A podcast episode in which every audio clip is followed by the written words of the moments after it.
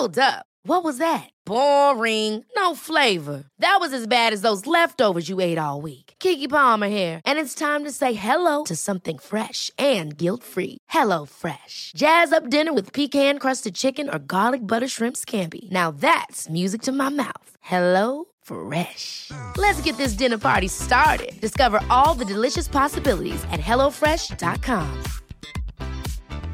Hiring for your small business? If you're not looking for professionals on LinkedIn, you're looking in the wrong place. That's like looking for your car keys in a fish tank. LinkedIn helps you hire professionals you can't find anywhere else, even those who aren't actively searching for a new job but might be open to the perfect role. In a given month, over 70% of LinkedIn users don't even visit other leading job sites. So start looking in the right place. With LinkedIn, you can hire professionals like a professional. Post your free job on linkedin.com slash achieve today. It's the question everyone is asking right now. Who has kidnapped the real David De Gea? Once the undisputed king of saves in the Premier League, the Spaniard's showreel is now bloopers and blunders. As Manchester United have got better, he's got worse. Much worse. But is the man waiting in the wings, Dean Henderson, really any better? Or could De Gea make a miraculous recovery? Let's dive right into the murky world of goalkeeping. Now, the audience should be familiar with our first guest. Daniel Harris, the man who has twice dismantled the government on this very podcast, is back for another outing. Um, Daniel, you might find it slightly tougher to ruffle up the Tories today, given our subject, but how are you doing? I'm well, thank you. Hello. Uh, and it's also time to hand out a first podcast cap to Pete Hall. We're on strict instruction to keep this chat to half an hour. Otherwise, Pete will become the first man in history to be divorced before his wedding day. Uh, Pete, are you relaxed despite that pressure? Uh, well, that is a lot of pressure. Yeah, just hoping for. I hope I don't do a Jonathan Woodgate and have an absolute nightmare debut, but hopefully we'll be all right. So yeah, so ever since a tame shot from Cristiano Ronaldo squirmed beyond him at the 2018 World Cup, David De Gea appears to have lost his edge. The stats are unavoidable. In 2017-18, he prevented 14 goals that the average goalkeeper would not save, according to Stats Boffin's Opta. In the last two seasons, the same stats from Opta say his net total of goals saved is zero, i.e., he's no better than your average goalkeeper. Now, stats can be a bit misleading, and we must remember that a couple of years ago, this was well, he was one of the greatest shot stoppers on the planet. But those days do appear to be firmly in the past. So, a nice broad question to kick us off: What has gone wrong with David De Gea? Where do you start on David De Gea? Uh, he's his confidence is completely gone, and, and it's and it's it's not a, a, recent thing. It's been happening for a, a while, as you alluded to there with the stats it's quite alarming, really, when you think about how many errors he's actually made in comparison to other other top quality goalkeepers. And also, it does feel like it's, it's t- kind of passed him by the modern goalkeeper as well. He's not anything like the level of Alisson or Ederson on the ball. On the ball, he's, he's really shaky. His distribution is quite poor, actually.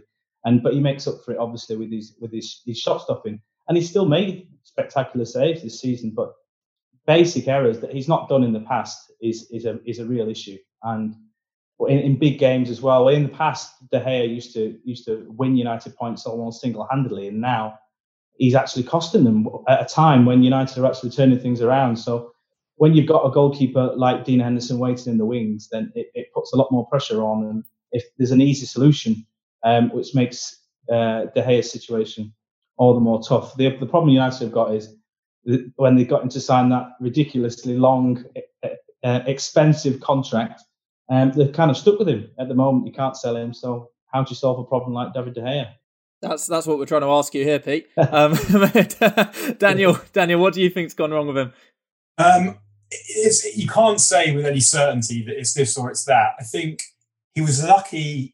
I thought to survive, not to get kicked out of the club or lose his, but I felt like he was very lucky not to be dropped at the end of last season, where he really started throwing them in in earnest. And there was a game against Chelsea that looked at the time like the winners of that game would go through against the Champions League. And United were winning, and, he, and Chelsea were doing absolutely nothing in the game. And he managed to chuck one in then.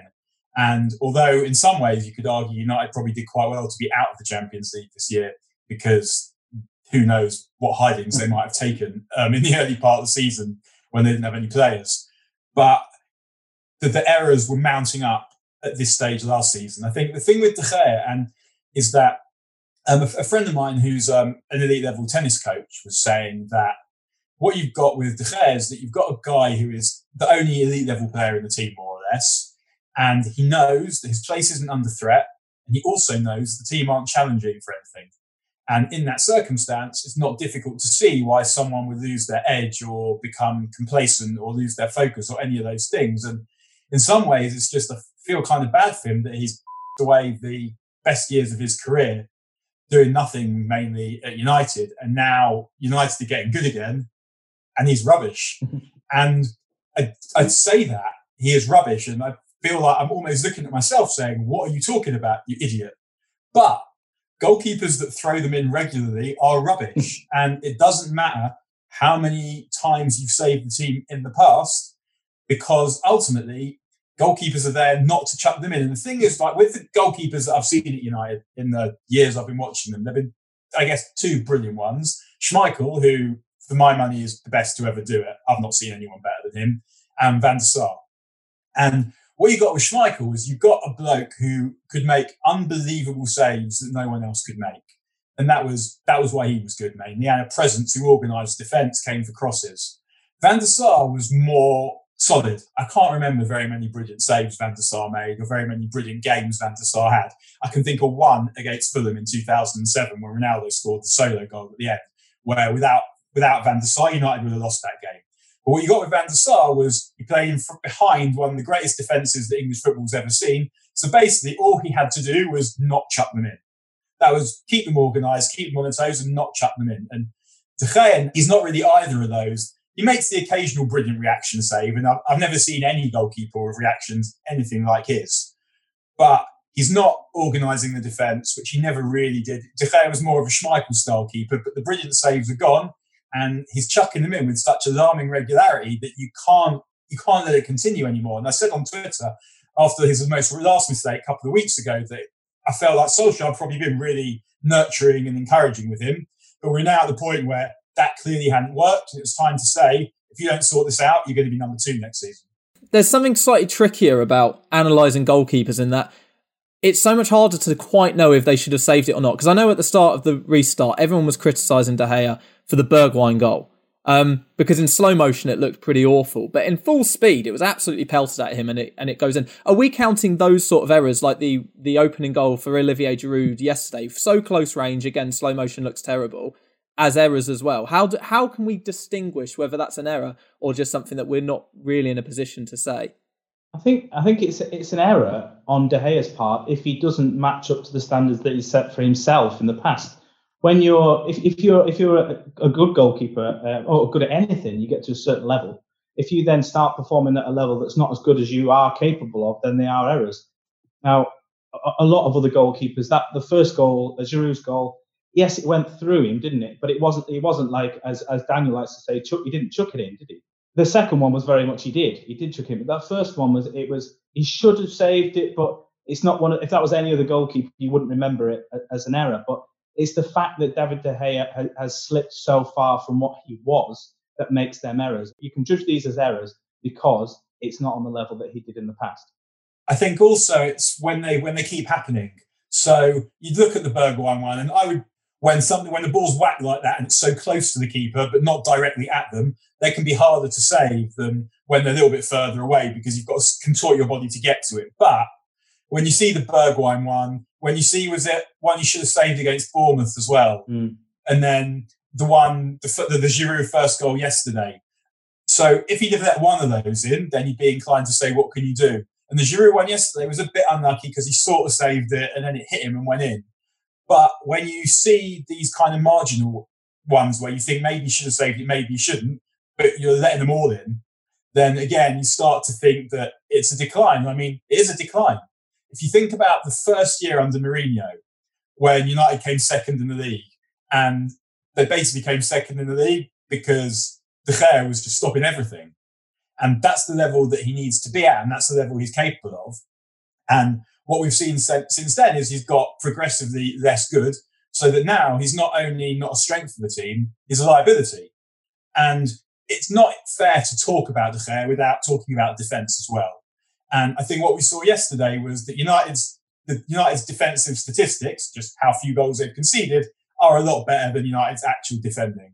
They've got away with quite a few, and they like with some uh, judicious VAR decisions and just a bit of luck here and there.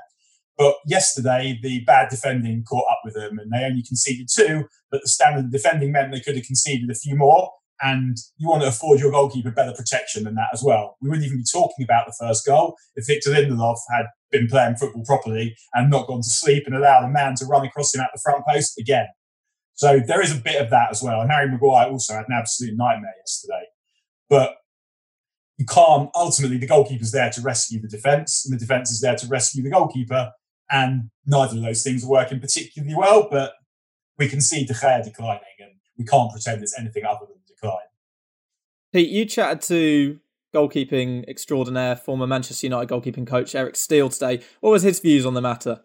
Obviously, he's very defensive of David De Gea, um, but he, he, he's there's there's lot there's been a lot of De Gea bashing around since uh, his mistakes, and, and, rightfully so. I mean, like Daniel says, the regularity of the mistakes, you have to point the finger at him. Um, but he came up with a solution, which you know, not a lot of people are coming up with. There's a lot of yeah, De Gea's in, in decline, and he's this and he's that. But United can't sell him. No one can afford to buy him, and they're stuck with him until 2023. So what do we do? And his solution, his solution was that don't let Henderson go out on loan again next season. He's got the experience that, he's, that he has this season. Bring him back and integrate him into the team slowly. And whether that means playing, keep have him as a cup goalkeeper or playing 13, 14 times a season. Um, it's been done before. Uh, Ter Stegen, when he was at Barcelona, his first two years at Barcelona, um, he only played seven league games. He played a lot in the Champions League. He played a lot in the Copa del Rey, but he was integrated into the team slowly, and that's not exactly hampered his development, has it? So what United could do is bring Henderson back and say, look, you're here to challenge De Gea. He is still number one, but you have to try and prove yourself as better than what we've got. If he if he is and De Gea keeps on making the mistakes, make Henderson number one. But bring him in back on the premise that he might only be playing a bit part for a while, but eventually we see you as the long term number one. And then two years down the line, De is going to be near the end of his contract. He'll be a more sellable asset potentially, um, or get close to the fact that he could be leaving, and then you can make Henderson the number one.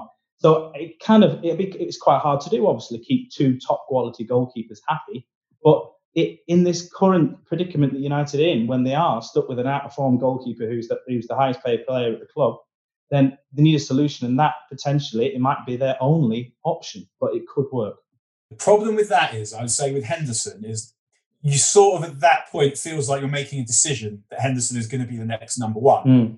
and I don't, I don't know. Like I'm not, I'm not criticizing Henderson when I say this. I don't know if he's good enough. Yeah, I haven't seen him and thought like the first time I saw David De Gea play for United, it was I was behind the goal. It was at West Brom, and he actually made a mistake that gave West Brom a goal. Yeah, but he made so many brilliant saves prior to that where you could say, okay, this bloke is really something. I've never watched Henderson and thought that. Yeah, I do think that he's very clearly got the mentality that you want like he's got some serious confidence. He's not going to be someone who you said he doesn't dominate his box. I think his retention of possession stats, Henderson, are the worst of all the goalkeepers in the division. Someone told me this morning. Mm. Um, and the thing about Henderson also is that his value is probably quite high now. So if you look at the United squad and you think, well, what does this squad, what does the team need? I mean, and I mean, there are probably people who think differently to me. Whereas what I would say is the first thing I would buy for this team is a centre back. And then I would buy a proper midfield player instead of Matic and instead of Fred and instead of McTominay to complement Pogba and um, and uh, Fernandes. And then they also want Jadon Sancho. Now, uh, if Jade, if they're saying like, but the two the two areas that I think most need addressing are that that midfielder and that centre back. And in order to do that, you've got to find some money. And if Dean Henderson, if you like get 60 million quid, say, for Dean Henderson this summer, and he's not going to be number one, then that looks to me like a pretty useful expenditure, a pretty useful deal because you can then go and say, well, you've got 60 million quid, you go and buy yourself a centre back. Mm. And there's your centre back got, and then you've got the money to strengthen other areas of the team. So it is it is difficult that if you don't if you're not sure that Henderson's good enough to be number one, then I would be extremely inclined to take the money for Henderson this summer. I don't because I feel like I just I can't believe that De Gea can have forgotten how to keep goal. Mm. Except I was saying before, and that that it's not a loss of form; it is a decline. Like form is like something that comes and goes. Mm. this is just gone. And he's still making occasional saves, but in general, it's gone. You seem really torn. I could talk, talk for another five minutes contradicting myself, saying you're trying to build a defence, you need to get the right goalkeeper there Yeah. who will command that box, and that is not David De Gea. I don't know. I I think, think there's a um, there's a couple of things on on Dean Henderson because I, I I sort of agree that that the clamour to him doesn't necessarily relate to how good he's been. I mean, he made an absolute clanger himself against Liverpool in a massive game. Sheffield Mm. United. There's only certain times you're going to get to nil nil against the best team in the league Yeah. after 70 minutes. The ball falls to Gini Wijnaldum. He has a shot. It's straight at Henderson. It's in the back of the net. Now he has a great defensive record, but that is because the phenomenal defense at Sheffield United. They are a team that don't play with the ball and they hit on they hit on the counter attack. And if you look at a purely stats basis, he's only made four more saves than De Gea. So it's not like he's coming from a team that's made loads and loads and loads of saves. mm, I just wonder if I just wonder, I guess, why there's so much clamour for Dean Henderson as opposed to just going and, and signing another player. And I guess that does come down to finances, as Daniel mentioned. Yeah, there's that, and, and there's also a, sort of another thing that, that um, Henderson can do for De Gea. What, what Eric Steele was saying is the fact that I, I agree with Daniel that De Gea is. It seems like he is very much in decline, uh, rather than it being a form issue. But as as Daniel mentioned earlier, he hasn't had any competition since he's since he's been at United. It's a genuine competition for for for his jersey. Um, Romero is great, don't get me wrong, but he's not world class, and he's not. He would never. He was never gonna. He, he was never gonna get oust David De Gea from the United's number one.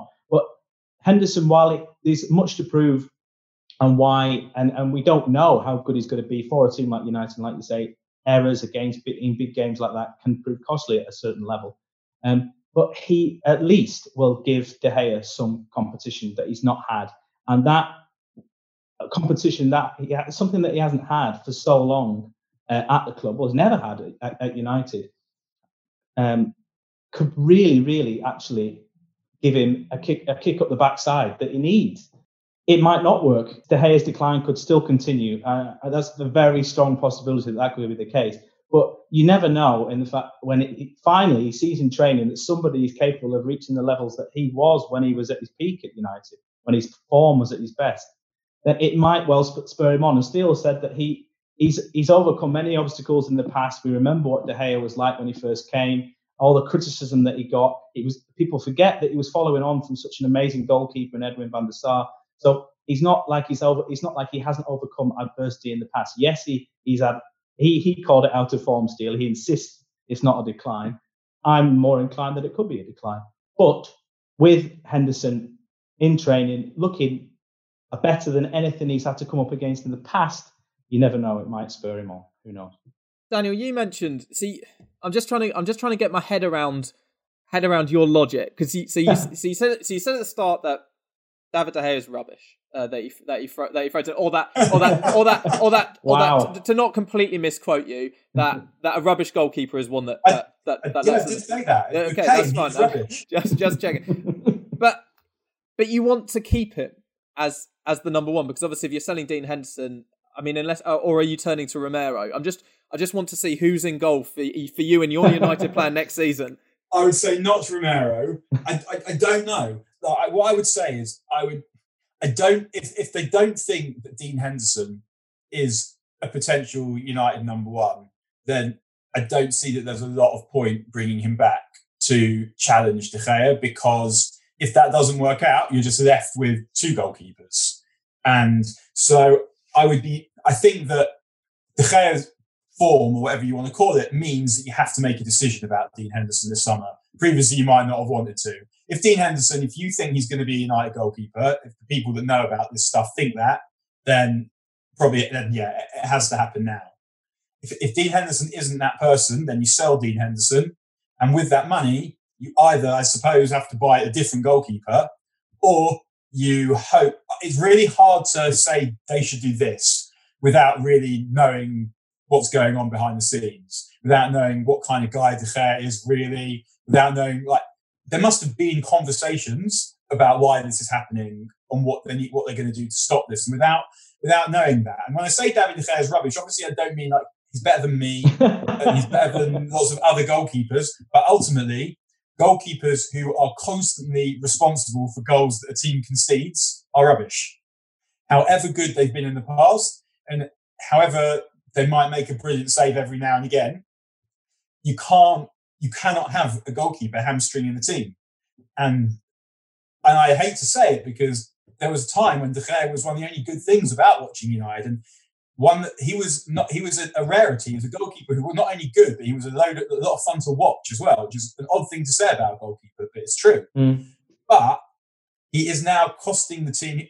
He's costing the team points and goals on a fairly regular basis, and you can't you can't hope to be any good. I mean, look at Liverpool. Like they got rid of a dodgy goalkeeper.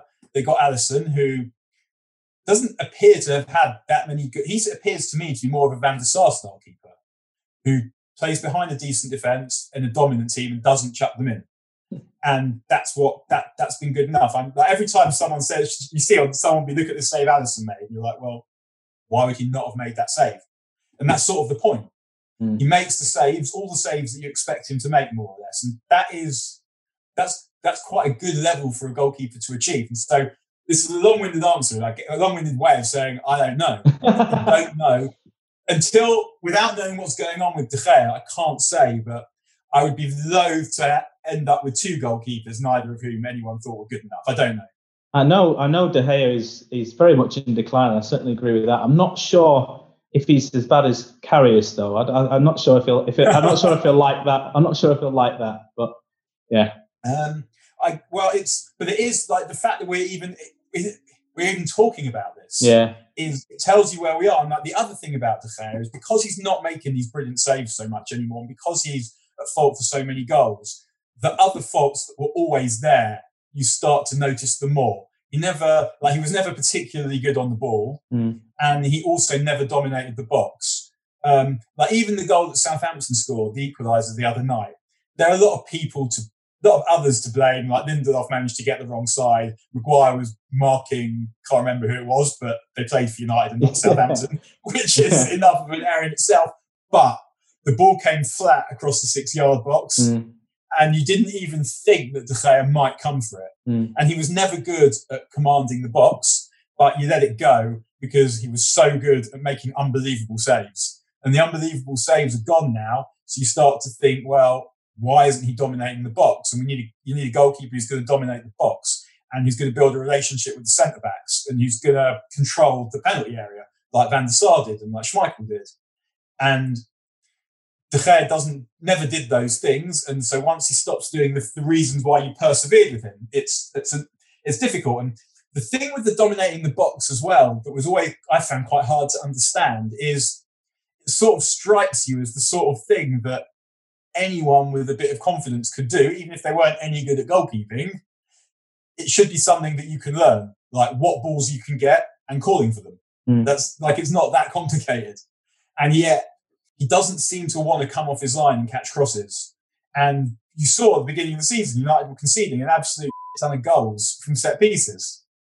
That's not a coincidence when you have a goalkeeper that doesn't want to get involved. Like he wants to make the save at the end, but he doesn't want to come and catch crosses. And that's a that's already a massive problem. But when you add it to the other problems, again, it's just another thing. And like I feel like I keep saying, like I feel like an idiot saying that David De Gea is not a good goalkeeper because we've all seen with our own eyes that David De Gea is not just a good goalkeeper; he's a special goalkeeper. But when it's gone, it's gone, and it's hard to get it back. And it's been going on for so long now that it doesn't look like it's coming back, and you don't feel like you can bet on it coming back. Brilliant. I think we'll wrap. I think we'll wrap it up there because I quite like seeing Daniel kind of talk. Normally you're so. Normally you're so. You're normally so assured of your own opinions. The problem here is my wife hasn't told me what to think, so she's not that interested in this. So I'm struggling. That's good. Well, Pete, we'll let you get onto your well, your your, your future wife and your wedding planning. I hope that goes well. Thanks for joining. Thank you. Mazel tov. Sama, as they say where I come from. Uh, thanks to you, obviously, as well, Daniel. No, I see you again. nice one. Uh, and thanks to you all at home. Uh, you can probably hear drilling in the background, so I'll make this one quick. But uh, tell all your friends and family about Game of Opinions. You know, over and out.